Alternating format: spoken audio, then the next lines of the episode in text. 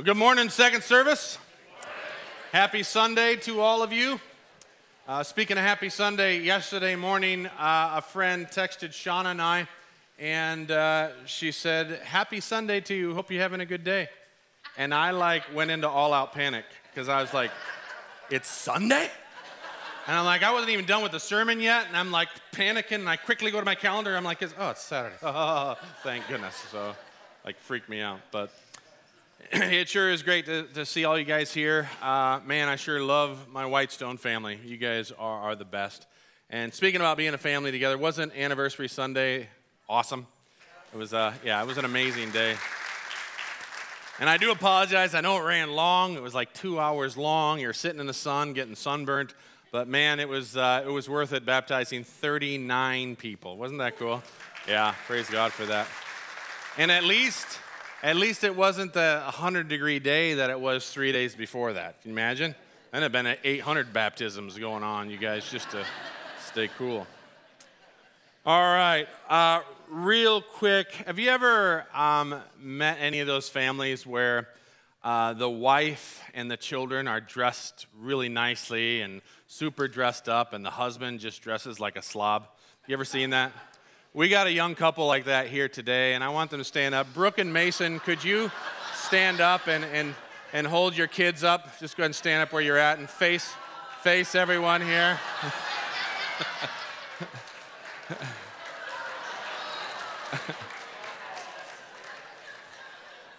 Real quick before we get into sermon, I just want to say I hope you guys don't hold anything against me when my Bears beat your Packers today. So. Mason, it's time for you to switch teams, buddy. I don't know. Nah, just joking. All right.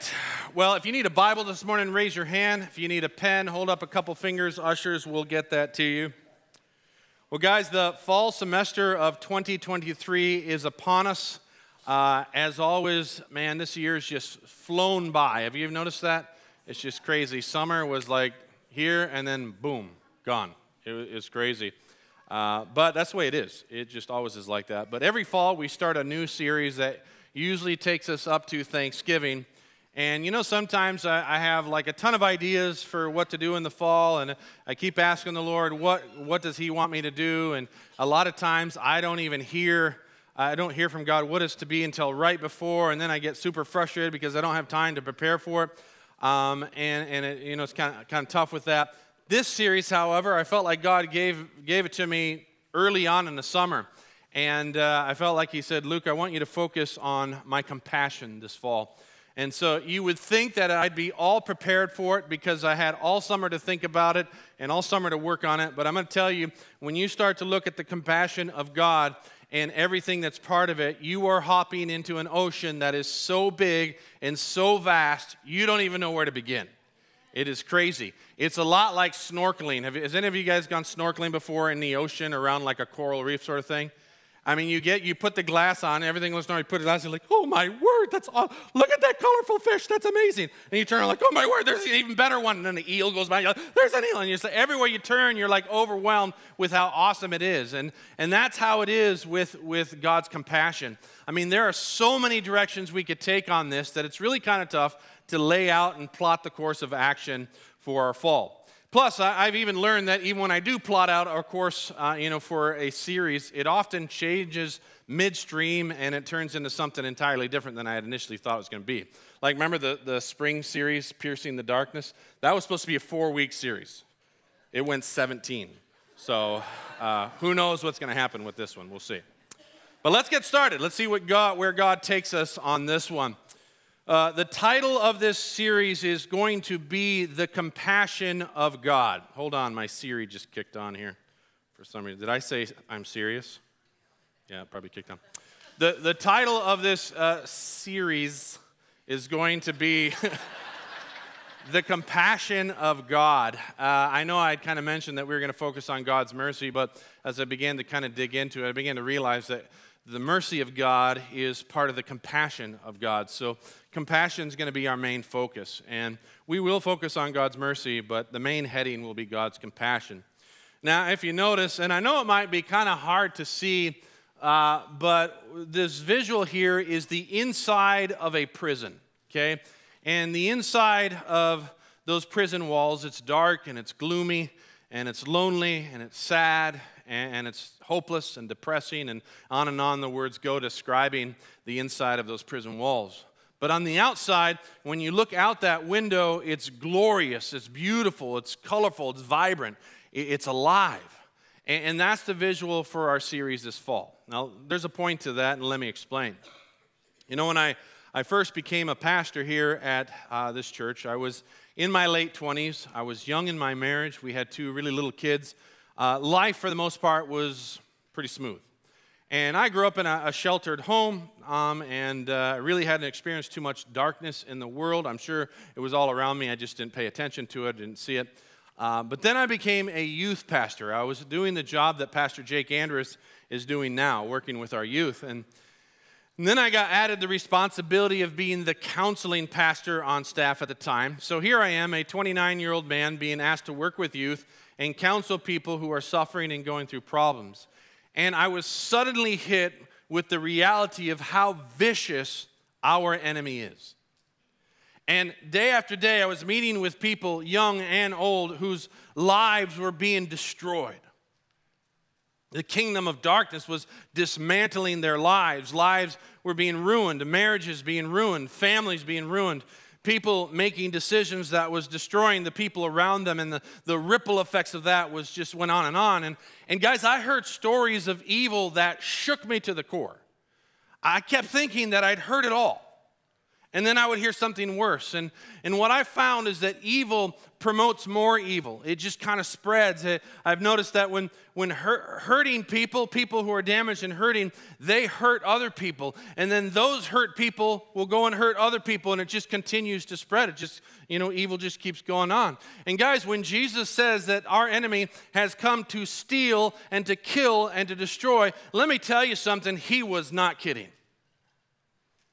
There were days that I would come home and I would tell Shauna that I don't want to do this anymore. I didn't sign up for this. I, hate seeing the pain. I hate seeing the carnage. I wanted to go back to construction and just building houses. And, and guys, this is the church. This was the church. This is us.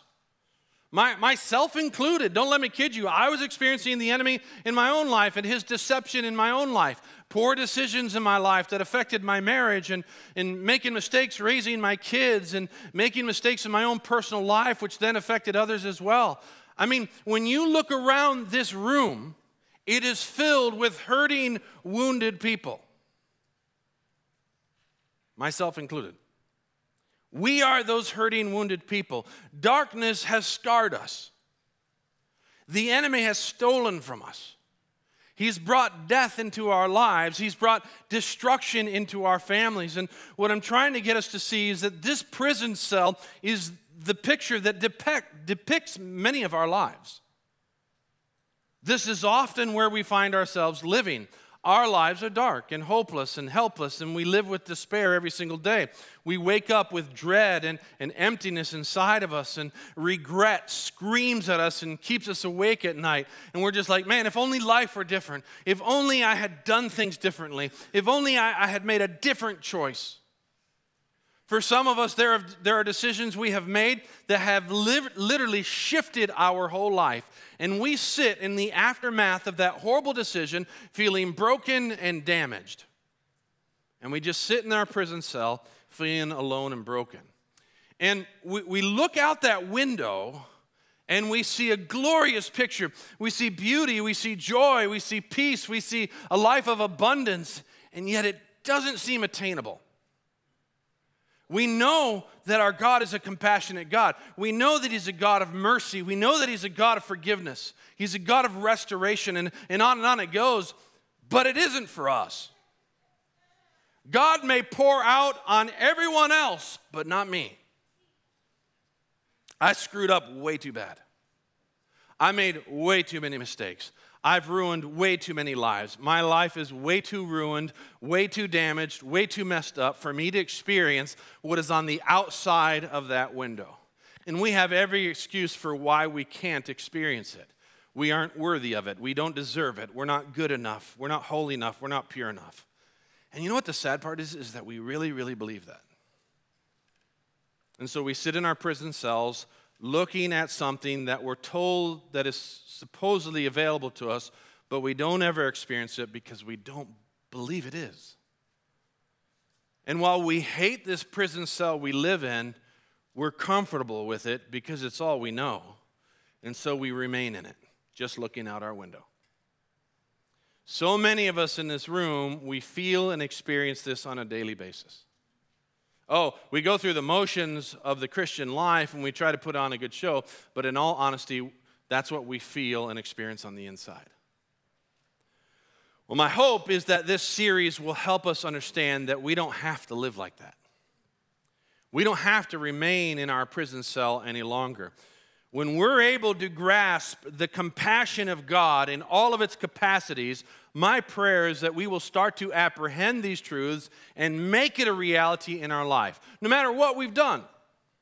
No matter how many lives we've ruined, no matter how horrible our the mistakes we've made, either God is bigger than all of that or He isn't. And, and, and hopefully, it's my prayer that we will find out that He is and we can experience it. And I want us to live and experience the compassion of God in real time in, in, each of our lives. And when we do, I think we will find that prison life will no longer be part of our lives. We'll be set free and it will be life changing. You know, in phase one discipleship, in week two of the class, we mentioned how important it is for us to get to know God. We talk about how important it is that we get to know God correctly. What we believe about God is the single most important thing about who we are. Because what we believe about God directly correlates to how we live our life. Uh, if you notice, so many people think God is a distant God. He's an angry God. He's a vengeful God. He's a detached God, or he's a non existent God. And on and on it goes. And what they believe about God will then directly affect how they live. It's just a reality of life. And that's, what I, that's why I would like for us to get to know our compassionate God. Because if we get to know our compassionate God, it will affect the way we live. Amen? And I want to start out this morning by reading a verse in the Old Testament that describes our God. It gives us a beautiful words describing our God. Check this out Exodus chapter 34, verse 6. It says this it says, Yahweh Yahweh, compassionate and gracious, slow to anger, overflowing with loyal love and faithfulness. In case you didn't know, Yahweh is one of the names of God. It's one of the most powerful names of God. It means I am that I am. It means I am the self existent one. I need nothing to exist.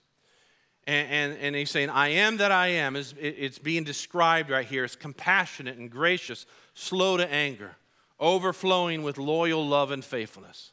Now, can I get a show of hands of who in this room would want to get to know a God like that?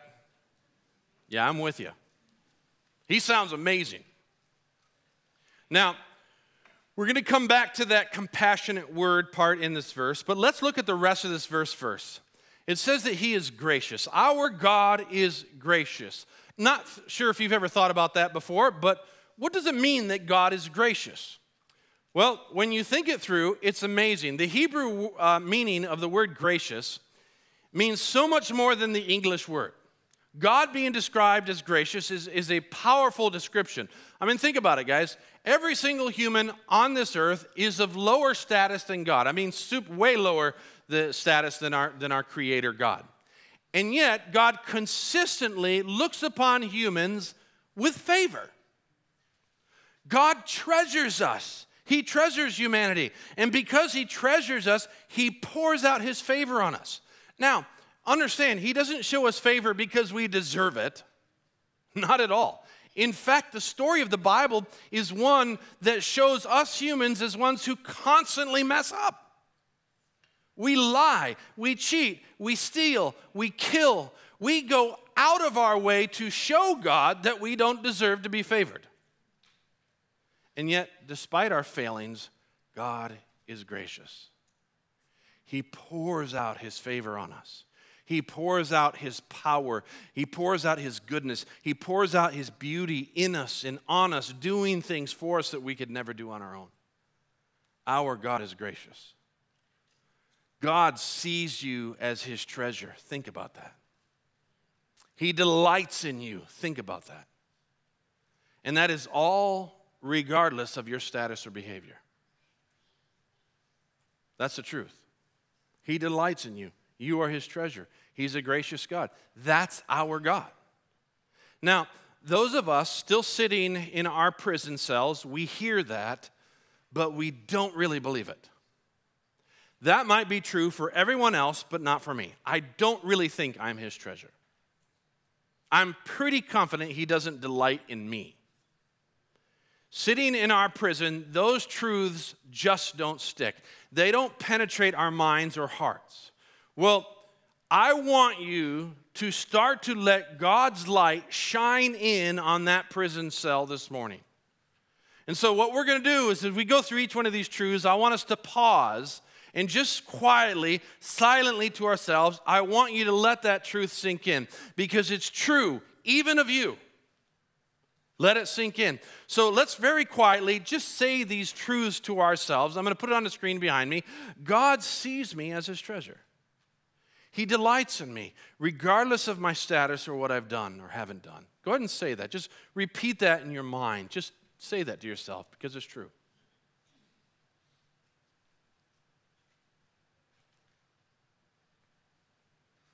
You know, some of you, you need to meditate on that all stinking week and month, probably.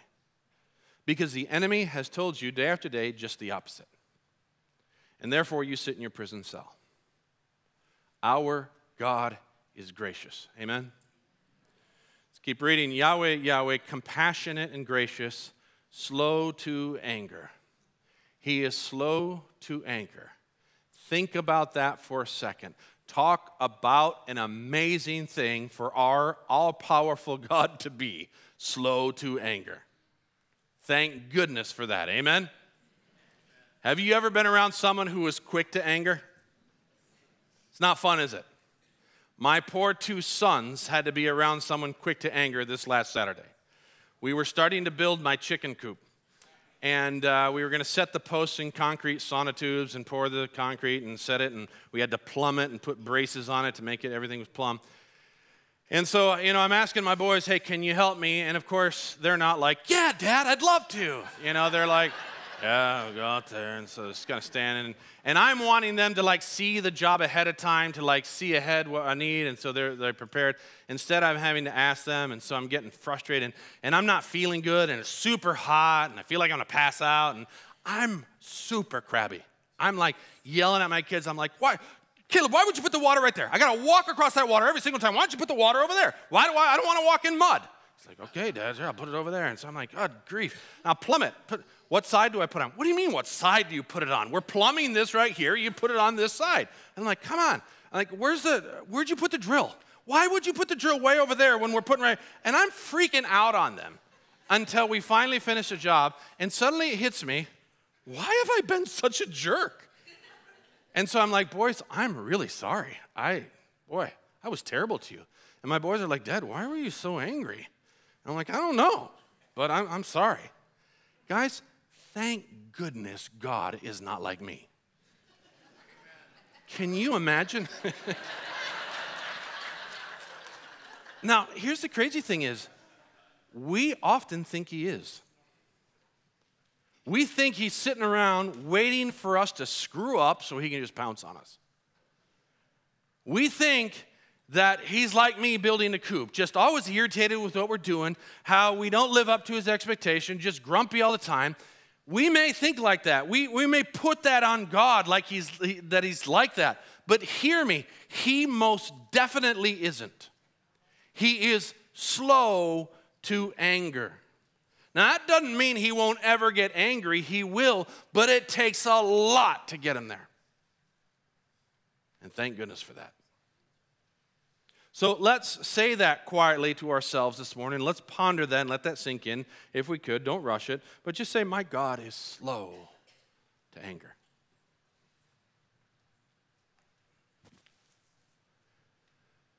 Let's look at the verse again. Yahweh, Yahweh, compassionate and gracious, slow to anger, and overflowing with loyal love.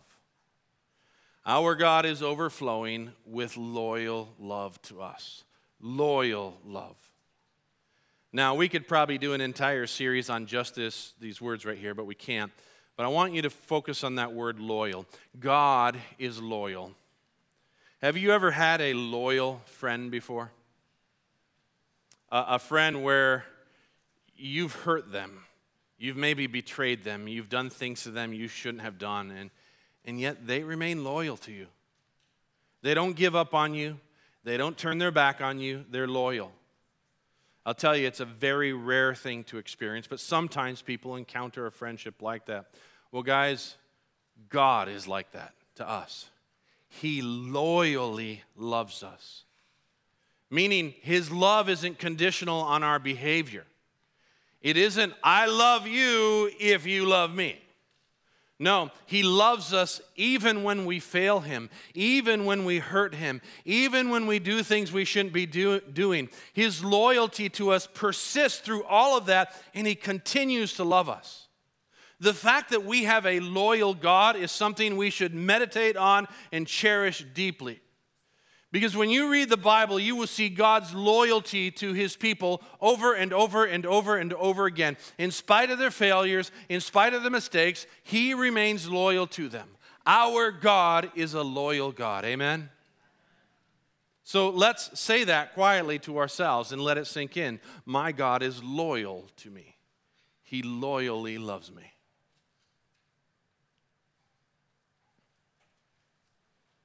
You may be sitting in your prison thinking, God's turned his back on you, he's walked away from you.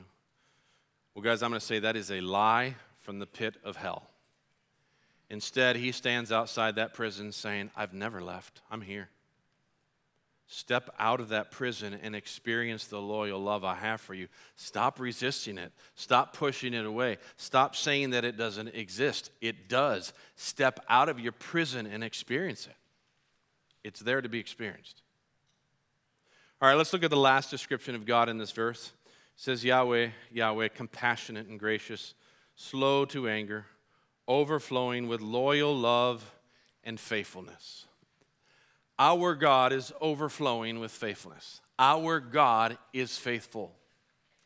Now, I know that word faithful is a word that we throw around all the time in Christianity.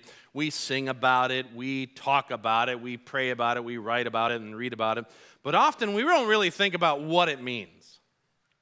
What honestly does God being faithful mean? Well, it's actually pretty simple, and yet it's very powerful. God being faithful means God is reliable, He is trustworthy. Faithfulness means reliable. It's like, you know, God is often called a rock in Scripture. He's our rock. That means we can step on this rock, we know it's not going to get mushy on us. It's reliable. That's what He's like. We use that word faithful to like an old car we have when we say, like, man, this old car, she's been faithful to me. What does that mean? And we've like we never had a car like that, Luke, so I don't know. it means it just keeps running and running. It's reliable. We can trust it. For instance, uh, has anybody ever seen the geyser called Old Faithful? Raise your hand. You've seen that? Awesome. I have not seen it yet. I'd love to sometime. But do you know why it's called Old Faithful? Yeah, it goes off reliably. It faithfully erupts every 60 to 70 minutes for a certain amount of time. So, because of that, it, because it's so reliable, they called it Old Faithful. Faithfulness means reliable, it also means stable. Okay? Have you ever heard someone say, man, that guy is super unstable? What does that mean? It means that he's unpredictable. You can't trust him. He may go off on you at any moment. He's unstable. Well, our God is stable, He's reliable, He's trustworthy. In other words, He's faithful. He's consistent to His nature. You can count on God. And that right there is a crucial thing for us to believe. We can count on God. So let's say that quietly to ourselves and let's focus on that truth. My God is faithful, He's reliable, He's trustworthy. I can count on Him. Go ahead and say that. Don't rush it, just take your time.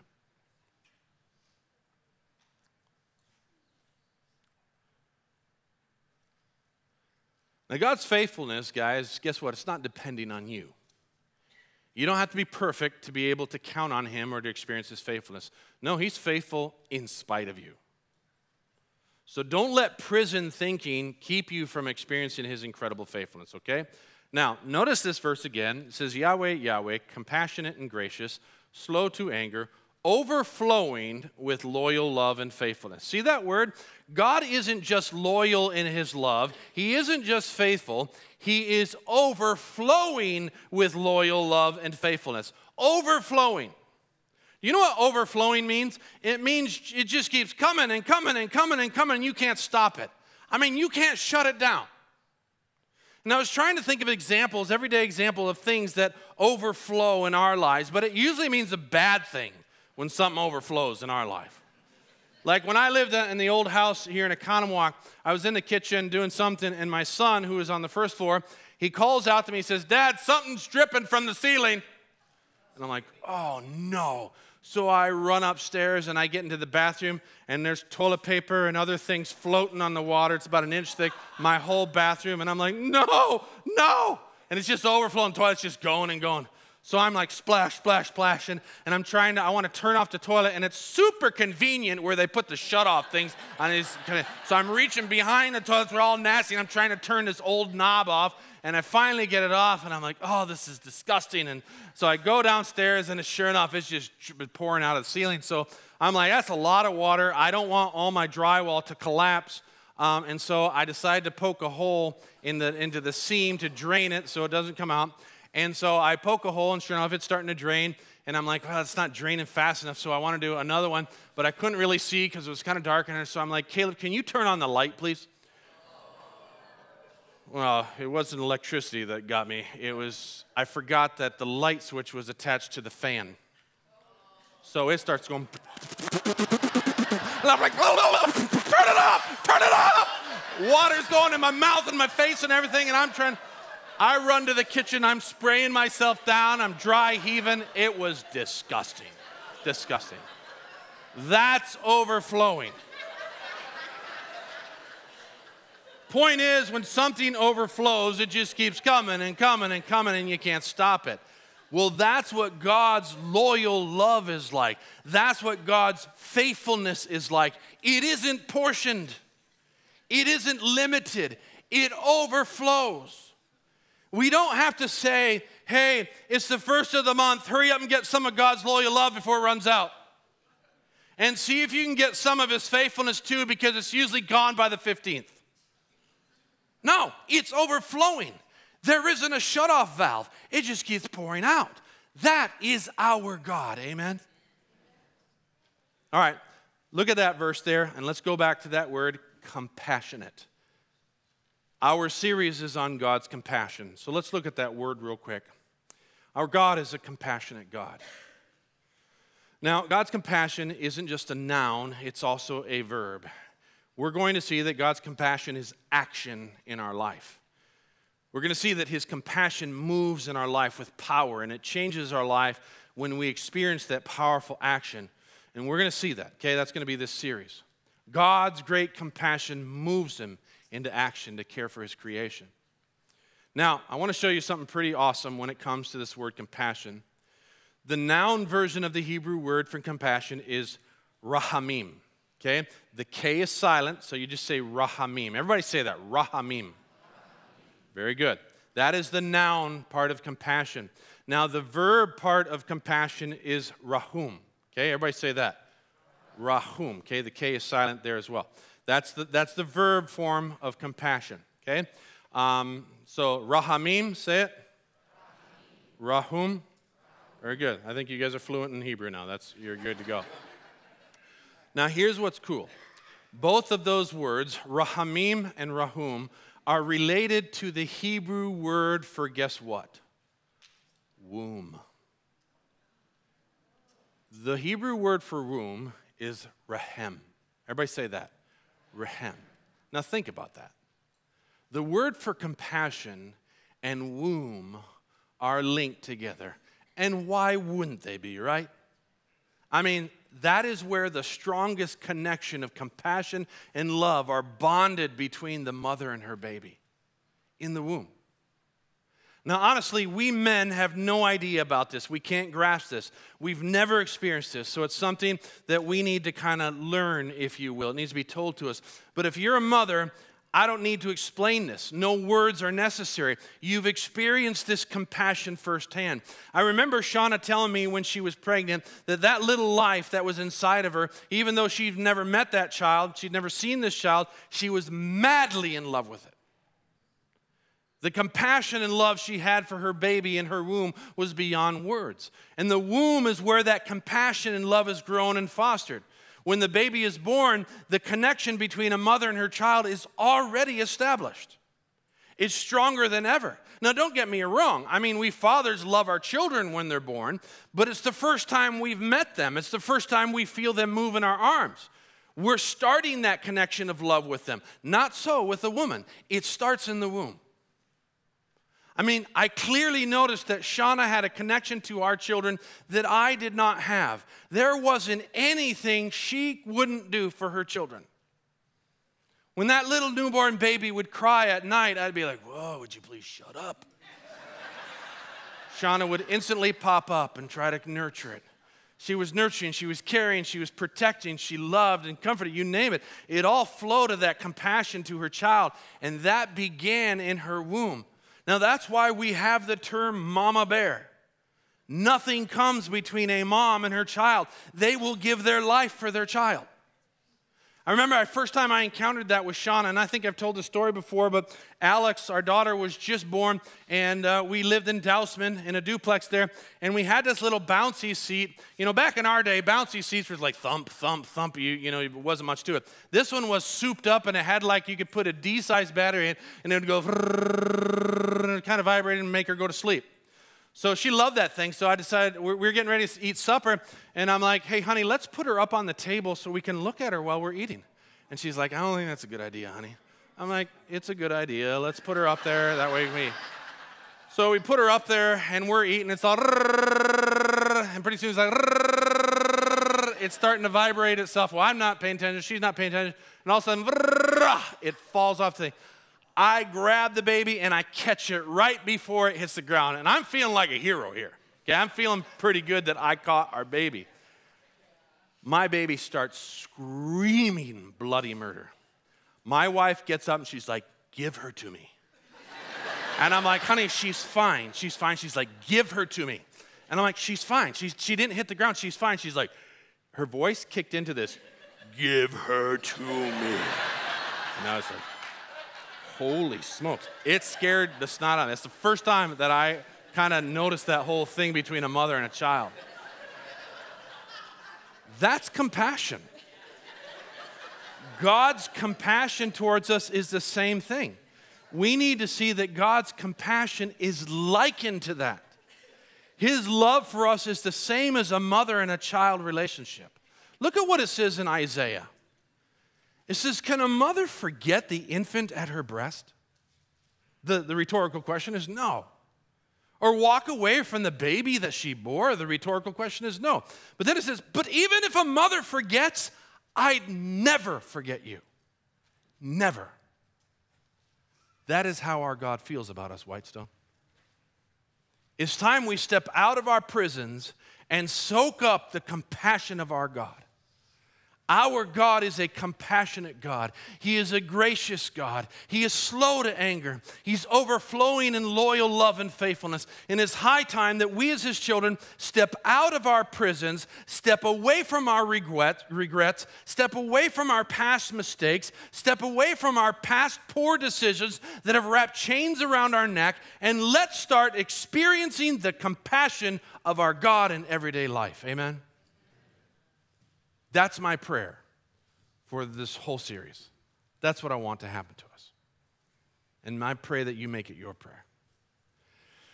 I'm going to pray in a few seconds here, but when I'm done praying, there's going to be some people standing up here on either side that are willing to pray for anyone who needs to be prayed for. And I would encourage you, if you are one of those people who struggle with prison thinking, who find themselves living in a prison cell, looking out the window, thinking you don't deserve God's compassion, then I would highly encourage you to come forward and ask these people to pray over and to pray for you.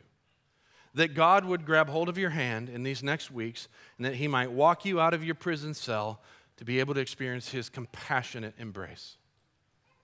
God wants to do that for you. And if that's you, I'd encourage you to come forward after at the end and ask for prayer. And you can do that when I'm done. Let me just pray real quick for all of us. Heavenly Father, I want to thank you that you are this kind of God. God, thank you for being a compassionate God.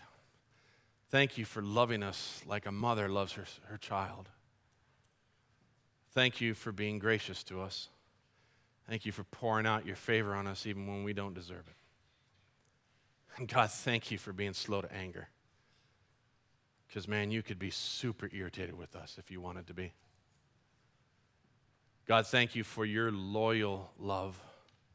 That even though we treat you terribly, even though we continue to make mistakes, you just loyally love us. Thank you for your faithfulness. Thank you that you are reliable. We can count on you. And thank you that all of this is overflowing.